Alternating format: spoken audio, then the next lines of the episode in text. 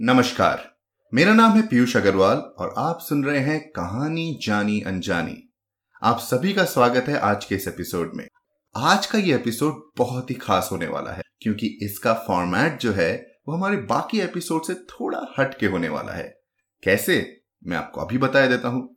लेकिन उससे पहले मैं आप सभी का शुक्रगुजार हूँ कि आपने अभी तक के सभी एपिसोड सुने और एंजॉय किया। तो इसी के साथ मैं आपसे ये पूछता हूँ कि आपको याद है कि हमारे दूसरे एपिसोड में हमने कौन सी कहानियाँ सुनी थी? जी हाँ, कहानी नहीं, हमने कहानियाँ सुनी थी। पहली कहानी थी ट्रैक सूट और दूसरी कहानी थी मोहनी मूरत। ये कहानियाँ लिखी थी मथुरा कॉलोनी जी ने। और आज का एपिसोड खास है क्योंकि हमारे साथ मथुरा कॉलोनी जी इस एपिसोड पर हैं। जी हाँ सो ये एपिसोड एक ऐसा फॉर्मेट फॉलो करेगा जिसमें आपको सिर्फ़ मेरी आवाज़ में कहानी नहीं सुनने को मिलेगी, बल्कि हमारे साथ कोई लेखक कोई कहानी पसंद करने वाले आएँगे और वो भी हमारे साथ कहानी पढ़ेंगे। तो आज की जो कहानी है मैं और मथुरा कॉलोनी जी दोनों आपको पढ़ के सुनाए तो इससे पहले कि हम कहानी की ओर बढ़े आइए मथुरा कॉलोनी जी से बातचीत करते हैं। मथुरा कॉलोनी जी नमस्ते। नमस्कार। ये हमारे लिसनर्स हैं जो आपकी कहानियाँ ट्रैक सूट और मोहनी मूरत जो कि विश कन्या उपन्यास से थी बहुत इंजॉय किए हैं और बहुत बहुत ही अच्छी बहुत ही सारी अच्छी बातें उन्होंने कही है। गुदगुदी कहानी थी लोगों को बहुत ही मज़ा आया। आप बताना चाहेंगे कि ये कहानी आपने कब लिखी या कैसे शुरुआत हुई इन कहानियों ये कहानियाँ मैंने बहुत पहले लिखी थी। शुरुआत की कहानियाँ हैं। उस समय मैं साप्ताहिक हिंदुस्तान और मनोरमा पत्रिकाओं के लिए लिखा करता था।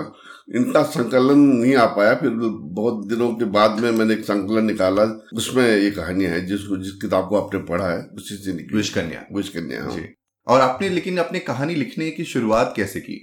शुरुआत तो मैंने बहुत पहले की थी। आई थिंक नाइनटीन एटी में शुरुआत की थी। उस समय मैंने अंग्रेज़ी में लिखा करता था।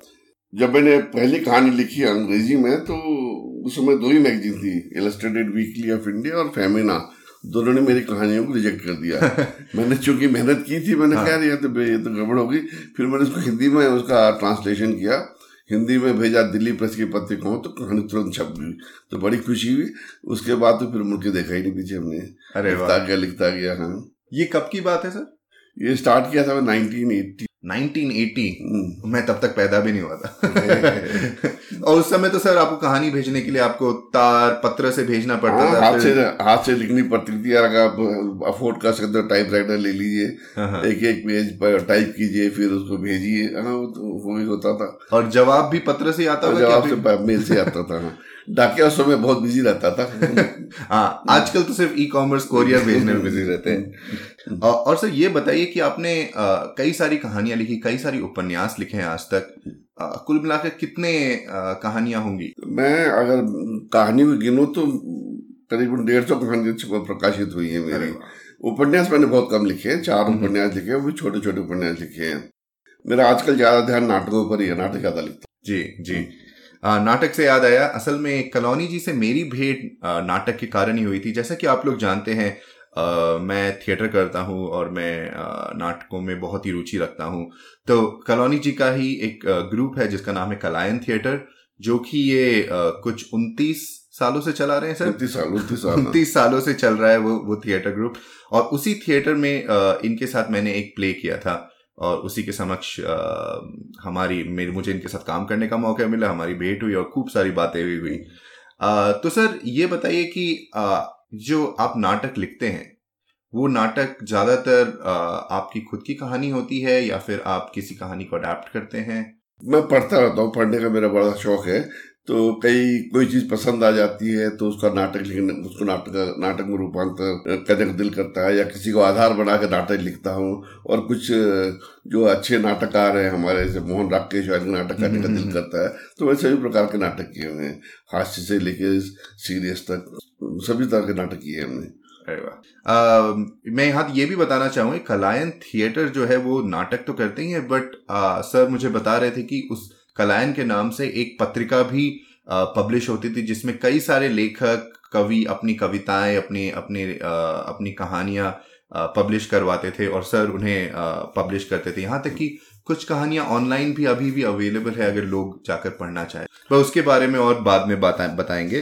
तो सर आज की कहानी जो हम पढ़ने वाले हैं वो आपने चुनी है। आ, हम्म। वो कहानी कौन सी है और किस लेखक की है थोड़ा बताइए। ये कहानी डॉक्टर उर्मिला शिरीष की है। उर्मिला जी भोपाल की रहने वाली है। काफ़ी साहित्य क्षेत्र में काफ़ी दखल है उनका। कलाइन पत्रिका में उन्होंने एक कहानी भेजी थी एक जिसका नाम था धरोहर। तो धरोहर इतनी मार्मिक कहानी थी कि मैंने उसका नाट्य रूपांतर किया उसका नाटक खेला हम लोगों ने। वो फिर हमारे पत्रिका में भेजती रहती कहानी। उन्हीं की कहानी है जो आज का पढ़ने जा रहे हैं। हम्म। कहानी का नाम है डोर। तो डोर जैसा कि सर ने कहा ये उन्होंने चुनी है कहानी ये उनकी लिखी हुई नहीं है। आ, हम चाहेंगे कि इस फॉर्मेट में इस नए फॉर्मेट में हम लेखकों और कहानी पसंद करने वालों को लेकर आए और कुछ ऐसी कहानियाँ पढ़े जो शायद उन्हें आ, बहुत पसंद आई हो और वो चाहे कि और भी लोगों तक वैसी कहानियाँ पहुँचे। तो डोर वैसी ही एक कहानी है। इससे पहले कि हम कहानी पढ़ना शुरू करते हैं सर आप उर्मिला शिरीष जी के बारे में आ, कुछ और बताना चाहेंगे? उन्होंने काफ़ी कहानियाँ लिखी हैं। उनकी कहानियाँ हिंदी में हिंदी में तो लिखती हैं वो, अंग्रेज़ी और उर्दू में भी उनका ट्रांसलेशन हुआ है। और दर्जनों कहानियाँ विभिन्न पत्रिकाओं में प्रकाशित हो चुकी हैं। आकाशवाणी से भी कई प्रसारित हो चुकी हैं उनकी कहानियाँ। और उनको अनेकानेक पुरस्कार मिले हैं, सम्मान मिले हैं, जिनमें कुछ मुख्य हैं। समर साहित्य पुरस्कार, रत्न भारती पुरस्कार, शब्द शिल्प पुरस्कार काशीबाई मेहता पुरस्कार। कहने का मतलब बहुत ही स्टैब्लिश्ड राइटर है और बड़ी अच्छी कहानियाँ लिखते हैं जो आप अभी सुन के खुद ही अंदाज़ा लगा लेंगे। सही। तो सर, और देरी नहीं करते और विलंब नहीं करते, चलिए कहानी की ओर चलते हैं। तो आज की कहानी है डोर, लेखिका है उर्मिला शिरीष। ममा मैं सोनू बोल रही हूँ। सुन रही हो ना? मैं यहाँ आ गई हूँ फ्रीमोंट में। मकान बदल लिया है। हाँ हाँ सब ठीक है। चिंता मत करना। बेटू भी ठीक है। हाँ हाँ राकेश भी। ममा आप और पापा ठीक तो है ना? बहुत याद आ रही थी आप लोगों की, पर कहते कहते सोनू का गला भराया। जैसे हल्की सी बदली गड़गड़ाई हो। सिसकियाँ रोक ली, वरना माँ को लगेगा कि परदेश में रहकर बेटी परेशान है। माँ का माता ठनका। ज़रूर कोई बात होगी, वरना उसकी आवाज़ में हमेशा की तरह हवा के झोंके सा उत्साह क्यों नहीं है? सोनू ठीक तो हो? कुछ छुपा तो नहीं रही हो? नहीं, मम्मा, नहीं। अच्छा पत्र लिखूँगी, उसमें मेरा नया पता होगा। अपना ख्याल रखना। बाय। माँ से बाय नहीं कहा गया।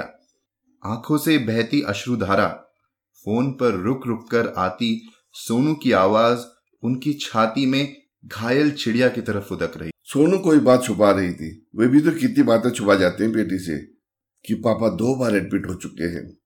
और बड़ा भाई एक बार भी देखने नहीं आया था कि वे ऑफ़िस के इसी एक कमरे में रहने लगी हैं।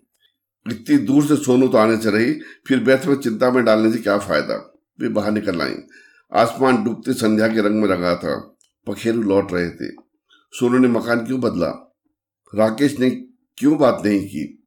राकेश के बारे में पूछने पर चुप्पी क्यों साध गई थी? उसके मन में तरह तरह आशंकाएँ काले धुएँ की तरफ़ फैलने लगी। मन किया कि फ़ोन लगाकर पूछ लें। यद्यपि यहाँ से फ़ोन लगाना महँगा पड़ता है, पर इस समय बात पैसे की नहीं थी, सोनू की स्थिति की थी। डायरी में लिखा हुआ नंबर पुराना था, नए घर का फ़ोन नंबर उसने नहीं दिया था। पता नहीं कितनी देर तक वो डायरी के पन्ने पलटती रही। उन्होंने भी तो कभी नहीं चाहा था कि सोनू अपना देश छोड़कर जाए। बस इतनी सी कामना थी कि सीधा सच्चा खाता पीता परिवार मिल जाए, जहाँ सोनू सुख से रहे। मगर बेटों की जीत के सामने इनकी एक न चली थी।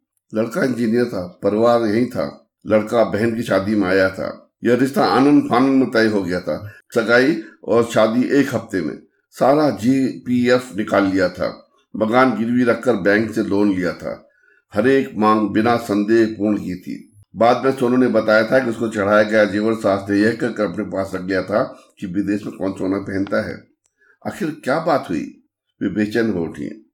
कई दिनों से उनकी तबीयत ठीक नहीं थी। लीवर में सूजन, दर्द कहीं भी जाने में समझ पा रही थी। ममा मैंने कभी नहीं चाहा था कि मैं बाहर जाऊँ या विदेश में रहने वाले लड़के से शादी करूँ।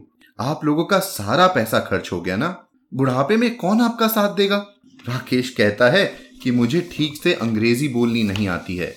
मैंने कहा भी कि तुम्हें बता दिया गया था कि मैं अंग्रेज़ी विषय लेकर पढ़ी हूँ। कॉन्वेंट में नहीं। कहता है, तुम्हारी शक्ल देखकर मुझे प्यार करने की इच्छा नहीं होती। क्यों ममा क्यों? क्यों मेरा अपमान करवाया है आप लोगों ने? पापा का पद और पैसा देखकर झूम गए होंगे।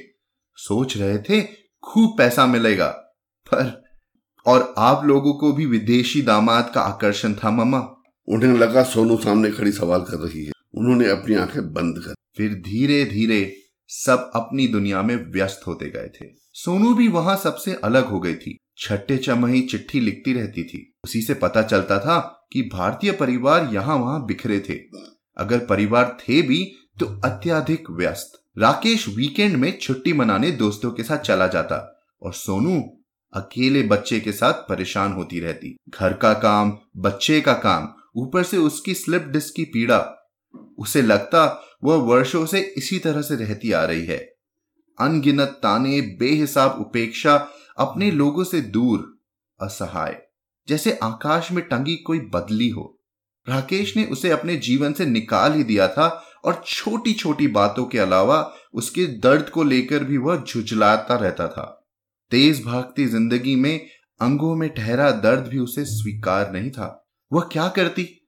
जब तक सहन होता, काम करती, अन्यथा बिस्तर पर पड़ी वह एक गिलास पानी के लिए तरस जाती थी। बाद में सोनू को लगने लगा था कि यह तो बाहरी कारण था। आंतरिक कारण तो कोई और ही था। फिर भी वह जिम जाकर व्यायाम करती, स्विमिंग करती, योग करती दर्द निवारक इंजेक्शन लगवाती, पर दर्द था कि कुंडली मारकर बैठा था और राकेश को उसे वापस भेजने का बहाना मिल गया था। उसे अपनी स्वतंत्रता प्यारी थी। उन्होंने सोनू की ससुराल में फ़ोन लगाया। नंबर राकेश का ही था। क्या बात है बेटा? क्यों? क्यों अलग रह रही है? वहाँ ले जाकर आपने ऐसा क्यों किया? ये आप उसी से पूछिए? कहकर राकेश ने फ़ोन रख दिया था। उनको लगा आसमान तक कोई टुकड़ा हर हरा कर गिर पड़ा हो, और सन्न सी बैठी रह गई। हाथ पाँव सुन्न हो गए। यह क्या सुन रही हैं? रूप, रंग, बोलचाल, उच्च शिक्षा, किस बात में कम है सोनू? राकेश का व्यवहार यहाँ कुछ और था, वहाँ एकदम भिन्न। वहाँ ले जाकर छोड़ दिया मझधार में। उनका मन फड़फड़ा उठा। सामने उड़ती चिड़ियों को देखकर उनका मन कराह उठा। काश मैं पहुँच जाऊँ लेकिन वहाँ जाने का मतलब था पासपोर्ट वीज़ा पैसों की व्यवस्था। इतना बड़ा धोखा? अपने फ़ायदे के लिए शादी की थी? पलंग पर पाँव समेटे बैठी हुए जैसे सामने सोनू से बातें कर रही थी। तुम्हारी डोर तो हमसे बंधी है। जब तक हम ज़िंदा हैं तब तक तुम्हारा यहाँ आना जाना लगा रहेगा। डोर तो है पर कहाँ तक छोड़ती? हाथों का खिलौना बन गया है सोनू का भाग्य। पल के मूंदी तो हल्की सी झपकी लग गई। फ्रॉक पहने बारह साल की लड़की सामने छुपा छुपी खेल रही है। सेब से लाल लाल गाल, दो चोटियाँ, आँखों में गहरी चमक। वह चमक विदाई के समय आंसुओं में बह गई थी। उनकी आँखों से कैसे चूक हो गई? क्यों नहीं देख पाई वह बेटी के आत्मा का दर्द? आत्मा पर पड़ा दबाव बढ़ता जा रहा था और कानों में गूंज अक्कड़ बक्कड़ बम्बे बो, अस्सी नब्बे पूरे सौ सौ में लगा, धागा, चोर पकड़ के भागा। सोनू मेरी बच्ची। वे फपक कर रो पड़ी। चोर निकल के भागा। सोनू का विश्वास चुरा कर ही भागा था राकेश। उस सोनू का जो पापा की लाडली थी, जिसे पापा हाथों पर रखते थे, किसी काम में हाथ नहीं लगाने देते थे कि यही तो उम्र होती है खेलने खाने की, मस्त रहने की। इस छोटी सी उम्र में कैसे गस लिया बेटी का हंसता खेलता जीवन? क्या कसूर था उसका? समधी जी से बात करके देखो। एक अंतिम आशा उन्हीं से बंधी थी। हम क्या कर सकते हैं? पति पत्नी के बीच का मामला है। वे पराजित सिपाही की तरह पीठ फेर कर बात करने लगे, दयनीय मुद्रा में। रत्ती भर भी ग्लानी या संताप का भाव नहीं था। झूठी रिरियाहट अलबत्ता थी। धृतराष्ट्र की मूर्ता, पुत्र प्रेम का भाव, सोनू के लिए कोई सहानुभूति नहीं थी। उसके भविष्य की कोई चिंता न थी। न ज़िम्मेदारी का कोई बोध। आप जानते हैं ना, वो कितनी सीधी सादी है। अकेली कैसे रहेगी, कैसे जिएगी? नौकरी का ठिकाना नहीं, बच्चे की ज़िम्मेदारी अलग। आपसे एक ही अनुरोध है कि आप राकेश से कहें कि उसे वापस भिजवा दें। बात करने से क्या बनने वाला था? मन में बार बार एक ही बात उठती थी कि सुलह हो जाएगी, पर गुजरते वक्त के साथ आश्वासन सूखे पत्ते की तरह झरते जा रहे थे और बातें सूखी टहनिया की तरह होती गई। जितने परिचित थे, उनसे संपर्क किया, खबर भिजवाई। सोनू ने चिट्ठी लिखने का आश्वासन दिया था, पर उसने भी चिट्ठी नहीं लिखी थी। उसका संपर्क सूत्र अब भी राकेश ही था। मैं कोई बात आपसे छुपाना नहीं चाहता। हमारा तलाक होने वाला है। सोनू ने आपसे झूठ बोला। इसमें मेरा क्या दोष? राकेश, इतनी बड़ी बात इतने हल्के मुँह से बोल रहा था जिसे संबंध ना हो, कच्चा धागा हो। तो सच्चाई यह थी, बात यहाँ तक पहुँच गई थी। वे बेटों के सामने खड़ी थी। उसे वापस बुलाने का कोई उपाय ढूंढो, उसका वापस आना ज़रूरी है। अगर वो नहीं लौटना चाहती तो आप क्यों ज़ोर दे रही हैं? यह फैसला उसी पर छोड़ दो। उसे अपना जीवन जीने दो। आप कब तक हथेली लगाओगे? बेटे की बात सुनकर उनका मन व्यथा से भर गया। वहाँ उसका क्या भविष्य बनेगा वे बेटों से पूछ रही थी। यहाँ अपने लोग हैं। अब उनकी एकमात्र चिंता थी टिकट के लिए पैसों की व्यवस्था करना। इस अभियान में वे नितांत अकेली थी। पुराने जमाने में धरती की कोख में या कानों में रुपया सोना दबाकर रख दिया जाता था। उन्होंने भी पुराने संदूकों में पुरानी पोटलियाँ ढूंढी, खोली, पुराने जेवर, सोने चांदी के तार, पिता का बचा हुआ पैसा, सब मिलाकर बमुश्किल टिकट लायक पैसा इकट्ठा होकर सकी। हर बार पैसा गिनते हुए, हिसाब लगाते हुए सोनू का चेहरा सामने आ जाता। बस एक बार बेटी को वापस ले आए। सबकी तरह उनका मन नहीं हो सकता। सबकी तरह वे नहीं सोच सकती, नहीं छोड़ सकती बेटी को इतनी बड़ी दुनिया में जो वेगवान नदी की तरह बह रही हो।